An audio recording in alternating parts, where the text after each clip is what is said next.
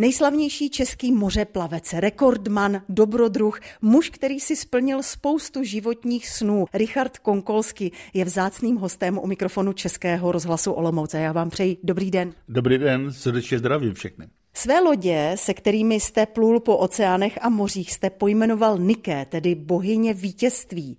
Stála při vás vždycky? No já si myslím, že jo, poněvadž, pojďte se, za všechno se musí platit. Takže takové nějaké ty havarky, ty nehody, to patří k věci, bez toho to nejde. No ale vždy jsem z toho všeho vyvázel a v podstatě jsem vždycky dosáhl toho, čeho jsem chtěl. Vyplul jsem a doplul někam do toho cíle. Jedna věc je teoretická příprava, druhá věc je praxe. Nakolik jste se právě na tu praxi mohl připravit v Československu? Já jsem strávil 10 roků s okruhovým jachtingem, to znamená, že ty základy s obsluhou plachet, plachetnice, nakonec ty sjíždění řek, kajak, veslování a podobně, to jsem měl. Teorii jachtingu také jsem měl, ovšem samozřejmě to nestačí eh, na moře, takže ta další etapa proběhla v Polsku.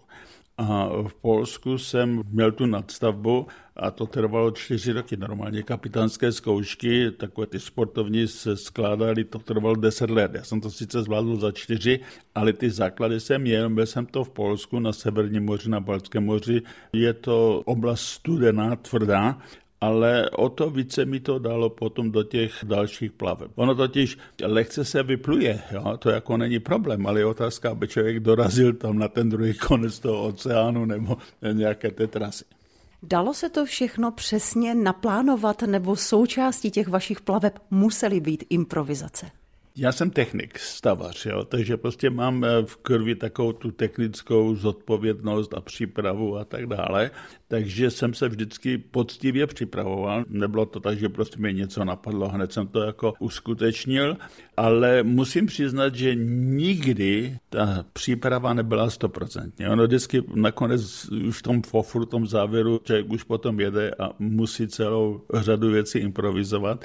No ale eh, na druhé straně jsem musel spolehat zase na sebe, že pokud mi něco nevíde, že si poradím s tím problémem sám na tom moři, v tom prostředí, které vlastně není zrovna na řešení čehokoliv jednoduché.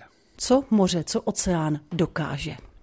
To nevím, poněvadž když to sečtu dohromady při těch plavbách, Kdybych je dal do jedné lajny, tak bych obepl zemí po rovníku asi desetkrát. Takže jsem toho zažil hodně a byl jsem i v těch nejhorších oblastech dole u Antarktidy a řvoucí čtyřicítky pod mysem Horn, Tasmany a Austrálii a tak dále, několikrát a sám. Takže jsem zažil dost. Tež na mě můžete vidět plno šrámů, za vše se platí ale čím více jsem plul, čím více praxe jsem měl, tím větší respekt mám z moře, z přírody, z oceánu a e, nedovedu si představit to nejhorší. Jo. Příroda je silná, to jako respekt k tomu mám. A když někdo říká, no, vyhrál jsem nad přírodou nebo překonal, ne, to se mu podařilo jednou v dobrých podmínkách a je otázka, co by dělal, když ta příroda opravdu ukáže tu svou zlou tvář. Bylo součástí vašich plaveb i riskování? Hrál tam roli risk? Já jsem to tak nebral. Risk, no, je otázka, co to je risk. Jo? No, v podstatě riskujete celý život ve všem je otázka, jak velké procento je ten risk a jak velké procento tvoří ta příprava technická, teoretická, prostě po všech stránkách. Já jsem se poctivě připravoval, udělal jsem vždycky všechno to nejlepší, co jsem mohl, takže jsem si nikdy nemyslel, že nějak zvlášť riskuji. Jo. Zajistě ten risk tam byl. Já jsem dělal třeba i paraštismus. Když skočíte z toho letadla, no, tak i máte tam risk, ten padák se nemusí zrovna otevřet. A na to moři je to stejné, no, tak pojďte se v těch závodech, co já jsem plul, řekněme přes Atlantik, tak běžně jedna třetina nedoplula. A já jsem po 30 letech znovu začal publikovat A první knihu jsem věnoval svým kamarádům, kteří zahynuli na moři, které jsem osobně znal. Byli to skvělí jachtaři, profesionálové těch nejnáročnějších závodech. No a za deset let jsem jich napočítal 20, kteří zahynuli na moři. A to neznám všechny, protože to jsou jo, z celého světu, takže prostě neznám osudy některého jachtáře, řekněme z Austrálie nebo od někud jinot. Takže zajistě tam ten risk je a zajistě dost značný, ale tím, že se na to chystal, tak jsem to nikdy tak nějak nepocitoval.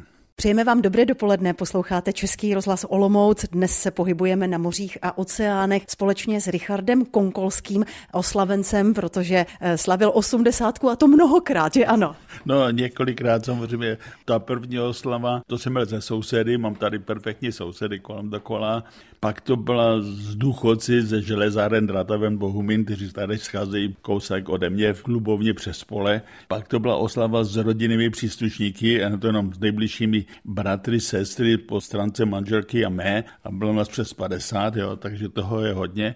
A s mými takovými kamarády, ale už je to nová generace, jo, protože jsem 33 let žil v Americe a vrátil jsem se zpět a ti moji kamarádi většinou byli starší a ti už jsou někde jinde, bohužel. Jo. Takže toto je taková nová generace kamarádů, i když tam jsou někteří tež ještě, co je pamatuju ze 60. 70. let.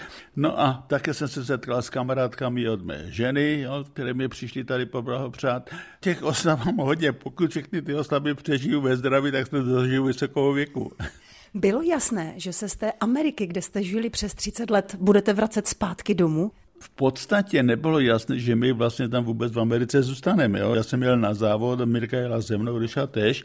Ta situace se tak vyvinula, že prostě Saudy a podobně, tak jsme tam zůstali. Pak s hodou okolností po sametové revoluci jsme pozbyli i občanství, jo? takže tam nebyla možnost se nějak vracet. Byl jsem odsouzený, ten rozsudek se snížil sice amnestiemi, ale pořád byl ještě značně vysoký. No až pak vlastně novým občanským zákonníkem v roce 2014 2014 nám bylo vráceno občanství, no tak mohli jsme teda uvažovat o návratu a téměř okamžitě jsme se vrátili zpět. Já jsem patriot, manželka také, nešli jsme za lepším životem, jo? já jsem šel za sportem, No, dokázal jsem toho v tom sportu hodně, no doma je doma, tady mám kořeny. Jste rodákem z Bohumína. V roce 1982 jste tedy opustil Československo, protože jste prostě chtěl dělat to, co vás bavilo, naplňovalo, po čem jste toužil. Už jste několikrát zmínil svou ženu Mirku, také syna Richarda. Jak se k tomu všemu stavěla právě ona, protože vy jste spolu od 18, respektive 19 let? No, Mirka ta milovala atletiku, Věnovala se sportu také. Když jsme se seznámili, tak jsem já ji přitáhl k jachtingu, k lyžování a prostě k jiným sportům. Takže nakonec eh, začala dělat i ten jachting, dokonce eh, byla i krajským přeborníkem v jachtingu, byla první Češkou, která přeplula Atlantik v obou směrech, jo, a když je zase ten nejmladší. A vlastně od té mé první plavby na moři byla se mnou. Ona vlastně byla vždy mojí největší oporou a vlastně se mi obětovala, poněvadž já, když jsem byl někde venku, tak ona mi dělala to zázemí, tu dřinu, plus svobodnou, v podstatě svobodnou matku, že? Protože tu zůstala sama s klukem. Plus práce, protože se musela nějak živit. Takže ji vděčím za ty veškeré úspěchy a je plnou součástí toho, čeho jsem eh, dosáhl. Vy jste byl označen jako výnik, eh, protože jste pošpinil dobré jméno Československa, když jste tenkrát odplouvali. Eh, co jste si vzali sebou? Jednak jsme nepočali s tím, že se jako nevrátíme. Samozřejmě ten závod kolem světa, to trvá rok ta loď byla kompletně vybavená na delší dobu jídlem a vybavením. Samozřejmě neměli jsme finance, hlavně devizy žádné. No a Mirka, ta byla pozvána na závod, měli jsme tam hodně známých, protože vlastně Mirka byla tam už třikrát předtím. Jednou dokonce tam byl i Ryša. Ameriku jsme znali, měli jsme tam známé a mysleli jsme si, že prostě ta počká na mě, až doplují. Takže takové to základní vybavení, ano, ale jak jsme tam skončili, až během závodu začal soudní proces, já nevím, co všechno možné. A já jsem v tom závodě vyhrál dvě rozjízdky, skončil třetí, udělal pět světových rekordů a tady jsem byl odsouzen za pošpínění dobrého jména Československa, takže byl to paradox, paradox té doby. No, tak to bylo a je to, no, já nenaříkám, prostě život je dál. Je to krásný filmový příběh. Nedostal jste někdy v té Americe nabídku, že by to tam někdo sfilmoval? Oni to mají rádi. No, dostal. Dokonce jsme spolupracovali, prostě ozval se Hollywood dva filmaři, jeden scenarista a druhý nějaký producent a dva roky pracovali na scénáři, já jsem s ním pomáhal, no ale nakonec nesehnali finance na to. Já jsem s nimi měl dohodu na dva roky, dal jsem jim šanci dva roky, no a pak to nevyšlo, tak můžu udělat film A na tom vy pracujete a také píšete, máte své studio, zvládl jste toho hodně, protože i během plaveb jste samozřejmě psal a také točil a i o tom si budeme dnes dopoledne na vlnách Českého rozhlasu Olomouc s mořeplavcem Dobrodruhem a jachtařským rekordmanem Richardem Konkolským povídat. Na frekvencích Českého rozhlasu Olomouc je dnes naším hostem Richard Konkolský, rodak z Bohumína, který žije v nedaleké obci Dolní Lutyně, protože se vrátil z Ameriky, kde žil přes 30 let se svou rodinou. Myslím si, že skoro všichni vědí, že vaše lodě se jmenovaly Nike a Nike 2. Kde jsou? Nike 1, ten osud byl takový, že vlastně, jak když jsem startoval v tom prvním závodě přes Atlantik v roce 72, tak mi bylo řečeno, že nemůžu startovat na soukromém vlastnictví, reprezentovat socialistický stát, tak jsem to věnoval železarnám, takže vlastně to byl majetek železaren, ale ty železary byly fajn, poněvadž mě nechali na tom sportovat, jak jsem chtěl, dokonce i to zlo se obratilo v dobré, poněvadž když jsem v tom prvním závodě zlomil stěžeň, tak ředitel tehdejší železáren řekl, on tak opatří tam nějakou tu rouru, dělají si nový stěžení a my to zaplatíme, jo? takže to bylo fajn.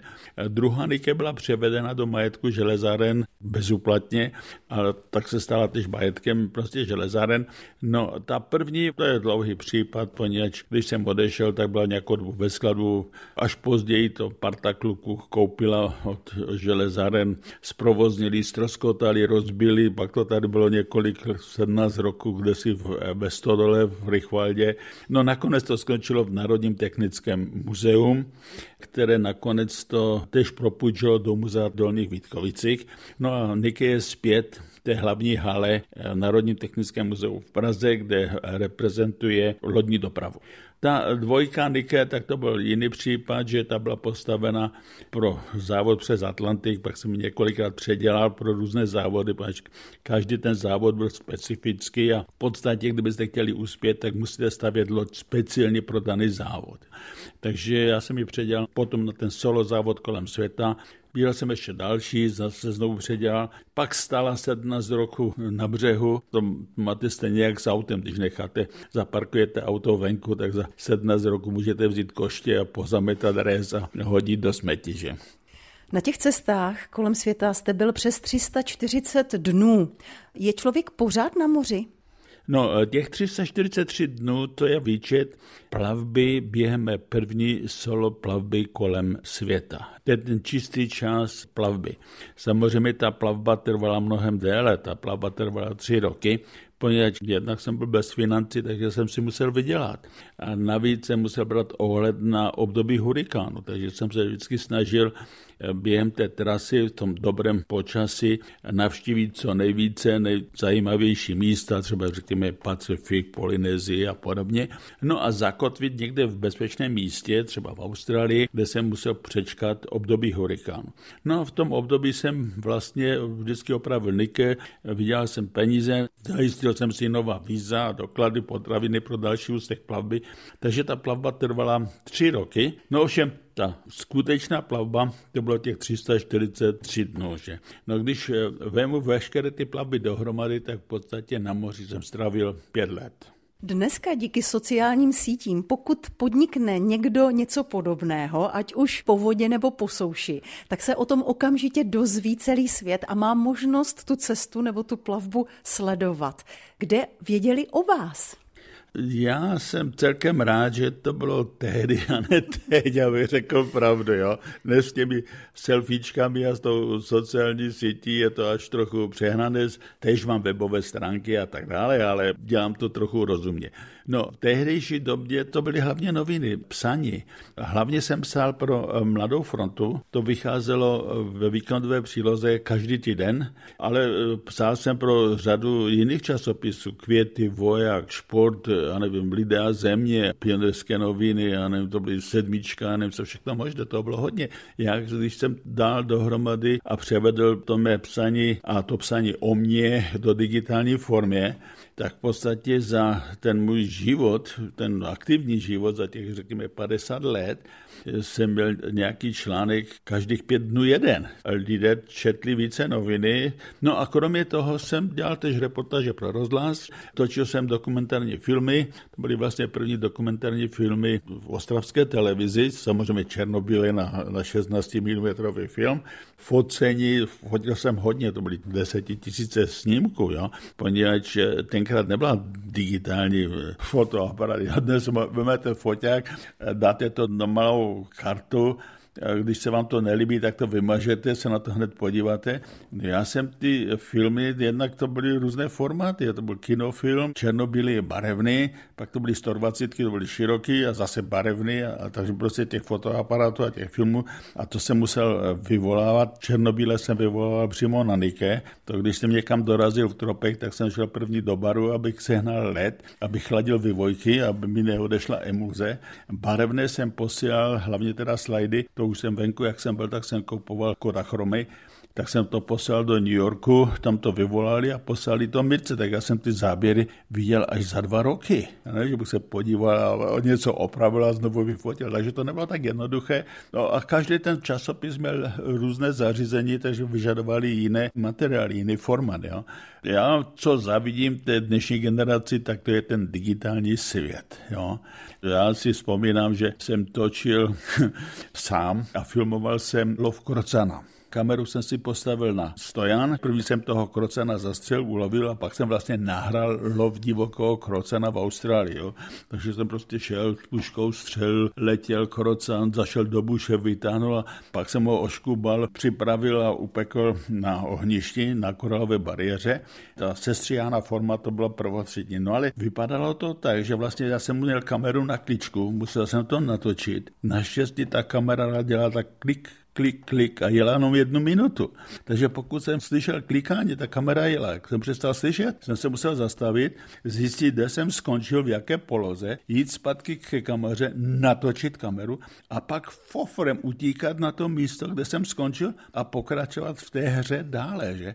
Takže ostravská televize pustila ten krásný film prostě sestřiany a na Silvestra pustila i tu nesestřianou verzi, jak prostě šaplinovsky letím vždycky a udychaný a změní změním se v herce a pokračuju v hraní. Jo. Dnes bych to dělal dálkovým ovládaním a vyzvymění filmů a natáčení a tak dále. Taková byla doba, no. Mimochodem, vy jste dostal ocenění i od eh, amerického prezidenta Ronalda Reagana. Potkali jste se? Ne, nepotkali, tak eh, Amerika je velká, tam je hodně, hodně milionů Američanů a samozřejmě každá země se hlavně stará o ty své občany. Jo? Já jsem tenkrát ještě nebyl americkým občanem a to vlastně jsem dostal prostřednictvím takové organizace, která podporovala sport. On byl eh, čestným prezidentem té organizace, takže vlastně předseda té organizace mi předal to jeho ocenění. Jo. Paradoxem zase je, že jako Čech jsem obdržel vyznamenání od amerického prezidenta, také jsem obdržel ocenění amerického senátu a vlastně jako američan jsem obdržel vyznamenání od českého prezidenta a stříbrnou medaili od českého senátu. No tak samozřejmě obojí je, je velký zážitek a moci toho jako cení. Máte tady v Česku následovníky, se kterými se setkáváte? Těch bylo dost, je dost, ale je to už zase trošičku jiné. Jo? Křížek ten přeplul Atlantik na katamaranu, další závodník jezdil sám v závodech, ale ten více má bazy eh, ve Francii, pokud je nějaký závod, tak závodí smíchanou třeba posádkou českou, anglickou nebo francouzskou nebo nějak, takže už tam není vyloženě to Česko, jo, nebo to Československo. To mi jako trochu vadí, pač dnes vlastně ten Podívejte se na Kopano, tam máte Afričany, Angličany, Australany a to, to už není český tým. To už mě, mě jako patriota to jako vůbec neláká, pač pro mě bylo především důležité reprezentovat moji vlast. Takže mám na to trochu jiný názor, možná, že lidé myslí, že to je trochu jako starbilý nebo já nevím, archaicky, No ale takový jsem, takový jsem se narodil, takový jsem byl celý život a takový asi zůstanu do konce. Vy jste velmi komunikativní, jste velmi dobrý společník. Na té Niké jste na tom oceánu byl úplně sám. Jaká je ta samota na vodě? Někdy je nepříjemná, to je fakt, ale je nutno si uvědomit, že jste sám, tak na všechno jste sám na navigaci, na vaření, na kuchtění, na opravy, na řízení lodě. Tam toho času není jako nazbyt. Spíš naopak člověk musí se stále připravovat na ty horší podmínky, protože nevíte, co bude zítra. Jestli bude bouře, jak dlouho bude trvat. No dnes je to zase něco jiného, protože vygooglujete si počasí, je to víte, synoptické mapy a tak dále. Tenkrát jsem mohl čichnout nosem a podívat se na západ slunce a trochu na barometr a to bylo všechno tak jste nevěděli, co přijde, jak dlouho to bude trvat, takže jste vlastně museli počítat si a být připraveni na to, že to může trvat díl, tak abyste byli odpočatí, abyste měli dost energie. A abych měl dost energie, tak třeba jsem i při těch plavbách se snažil aspoň každý den uvařit teplé jídlo, jo, abych vydržel, protože ty etapy byly, já nevím, 80-70 dnů dlouhé. Jo kolikrát bych se posadil na příď a tak koukal jenom na západ slunce, na mraky, na albatrosy, na delfiny, ale k tomu bylo minimálně času. Jsou momenty, kdy člověk je střískaný, promočený, zmrzlý, nevyspalý jo? a řekne se, co tady děláš, nebylo by ti líp doma, kde si v teple s přáteli u skleničky vína nebo podobně. No tak zase ty cíle byly vysoké, prostě sport je sport, no tam člověk ze sebe musí dát všechno, co v sobě má. No a ten přístup jsem byl takový, bych to přirovnal, řekněme, k jízdě vlakem. Když jedete z Bohumína do Prahy, no tak víte, že v tom vlaku stravíte 4 hodiny zhruba. No tak sednete a za 4 hodiny vystoupíte. No a když jsem byl takový ten závod přes Atlantik, tak jsem viděl tenkrát na té malé níke, že mi to bude trvat 60 dnů, no tak jsem nad tím nekombinoval, ne, nedůmal. Těch 60 dnů musel jsem nějak vydržet, že? Vy jste měl vlastně velké štěstí, protože v té době, kdy jste se plavil, tak jste zažil mnoha místa v podobě, v jaké už dneska nejsou. Která z nich vás třeba napadnou? Těch míst je hodně a já jsem vlastně tak pro zkoušku jednou doručoval velkou plachetnici na Tobogu a pak jsem se při zpáteční cestě vrátil na Porto Rico které jsem znal. Byl jsem tam asi po 15 letech jenom, to už byla krátká doba, jo? ale bylo úplně jiné. Když jsem tam byl poprvé, tak to Porto San Juan bylo opryskané, omšelé a bylo plné života. Na ulicích seděli lidé, loupali se tam, já nevím, pomeranče, dívky se česali, přístav bylo šest škunerů, tam se vykladali, já nevím, kokosové ořechy a různé zboží, ono to vonělo. No a za 15 let, když jsem tam přijel, tak vlastně to město bylo nádherné. Opravené fasady, cesty, ale všude jezdili auta. Na ulicích nebyl život. V tom přístavu stalo šest takových těch ohromných beden s těmi turisty, ty turistické lodě, jo, to je vyšší, je to má nevím, deset pater nebo kolik.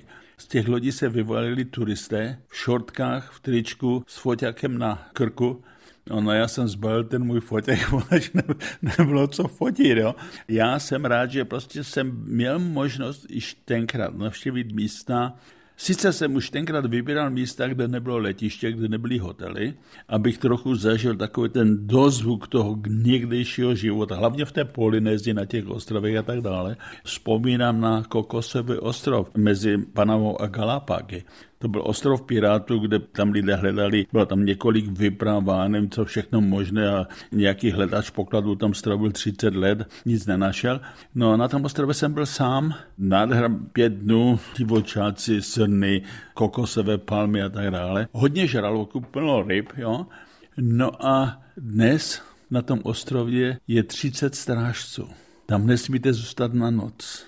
Tam přijíždí asi pět tisíc potápěčů na motorových lodích z Kostariky, jenom aby pozorovali žraloky. To už je úplně něco jiného. No, faktem je to, že každá doba má něco jiného, že to člověk nemůže porovnávat z toho svého pohledu tehdy, jo, že dnes zase jsou jiné krásy, jiné zajímavosti, jiné přednosti, takže každý se na to dívá jinak a vlastně ta dnešní generace si musí najít ten svůj vlastní pohled život jde dál. Mluvili jsme o tom, jak se měnila místa v oblastech, které vy jste navštívil v průběhu let. Do České republiky jste se s rodinou vracel po 33 snad. Jak jsme se změnili tady? Hodně. Hodně jste se změnili. Víte, já, když jsem přijel poprvé, a to jsem přijel v roce 99 na návštěvu, a když jsem byl rychlíkem z Prahy do Bohumina, stal jsem na uličce, koukal jsem ven na to okolí a tekly mi slzy. Pak jsem vlastně neviděl žádnou českou firmu. Bylo všechno v cizích rukou. Já jsem z té generace, který tu vlast stavěl. Já jsem dělal celou řadu akcí Z. Já nevím, postavil jsem letní kino v parku v Bohumě, cestičky v parku, v sousední vesnici, samoobsluhu, přírodní koupaliště, velkou loděnici, dětský tábor, kde bylo šest chatek a děcka travili letní sezonu jo, na lodička, které jsem zajistil. No a je to všechno zprivatizované. Z té samoobsluhy je restaurace ten dětský tábor, tam sedí v těch chatkách staří prdělové, pokuřijou fajfku a dětská pokuřijou marionku někde jinde v parku. Takže celá ta řada změn se prostě se to všechno ukvapilo a prostě to dílo, já se cítím v podstatě okraden. Protože jsem ten život zasvětil. Já jsem udělal za desítky, desítky milionů dobrovolné práce. Moje první práce jako student eh, na průmyslovce přívoze jsou záchodky v parčíku Boženy Němcové. To je moje první stavba, kterou jsem řídil. Jo. Dnes tam chudák stojí, je ještě pěkná, všechno je, teď to pomalovali, ale už to neslouží, protože město nemá peníze na veřejný záchodek. Jo. Takže celá řada věcí se změnila a ne k dobrému a to mi vadí. Žijete v obci Dolní Lutyně, kde vaše rodina má kořeny, takže blízko máte nějaké pískovny, nějaké štěrkovny a samozřejmě řeky, Odru a Olší, respektive Olozu. Chodíte k vodě? Pojďte se asi tak. S věkem ten čas, který mám, je stále cennější a už musím počítat s těmi mými cíly. Chci ještě něčeho dosáhnout a musíte na to mít ten čas, kterého vlastně mám stále méně. Takže musím něco odstřínout. Jo, jistě, byl jsem na Orze třeba ve Věřnovicích zahájení sezóny dětí, kajaky a lodičky sjíždění nebo otevření Odry a vlastně ty meandry Často jsem kdysi stavil, když jsem stavil tam loděnici a to štěrkoviště, abychom měli příjezd k vodě, tak se vykopali kanály, jo. z toho jsou dnes meandry, něco pomohla. Velká voda, jo. A mám partu kamarádů, kteří jezdí přes 10 let do Chorvatska týden na plachetnici, jo. Tam mě přesvědčovali, abych prostě jezdil s nimi, no tak byl jsem s nimi už pětkrát. Já sice už mám ten nejvyšší český kapitánský diplom znovu také, jo, no ale já se jim do toho nemíchám, já jsem plavčík, oni jsou kapitáni, tak oni mají... Posloucháte? oni jsou na mě hodní, jako jo, nemusím opravdu drnout tu palubu jako plavčík, že, takže no, tak. K vodě, jo, pořád mám ten vztah, jo, nebo párkrát jsem byl v Polsku třeba u toho Baltu, dokonce v letošním roce se podívat, no tak v podstatě už mi stačí, když přijdu na ten mořský břeh a nadechám se toho mořského vzduchu a pak přijdu a sednu tady za komputer a pokračuju v psaní, že? Chci si ještě napsat aspoň těch deset knížek, co mám rozpracovaných, mám nějaké sny, mám nějaké víze, prozatím si na zdraví nestěžuji, tak podle toho, jak to vyjde, tak eh, budu rád, když dokončím to, co chci. Pojďte se to moře, užil jsem si toho dost, to je fakt. A musíte si představit, že prostě mám ohromné množství materiálu, fotek, filmů, zápisku, nahrávek, lodní deníky, deníky komunikace a podobně. No a teď, když píšu o těch starých plavbách a tak různě o těch zážitcích, tak sedím v suchu, můžu si dát skleničku vína, zatopím si v krbu, pustím si tenkrát nahrávky a to znovu to prožívám. Ale prožívám to v suchu, nejsem zedřený, nejsem zmrzlý, nevyspalý, takže ten prožitek mám daleko účinnější a lepší, příjemnější bych řekl, že? Pojďte se, já jsem vždycky prostě život bral tak, jak přicházel, nemeditoval jsem nad tím, co, kdyby, jo, ano, ne. Prostě šel jsem vždycky do toho čelem, tvrdým krokem dopředu a byl to tak, jak to je, no. Kdybychom měli cestovatelský plášť ze seriálu Arabella a mohli bychom se někam přesunout, které místo byste bral?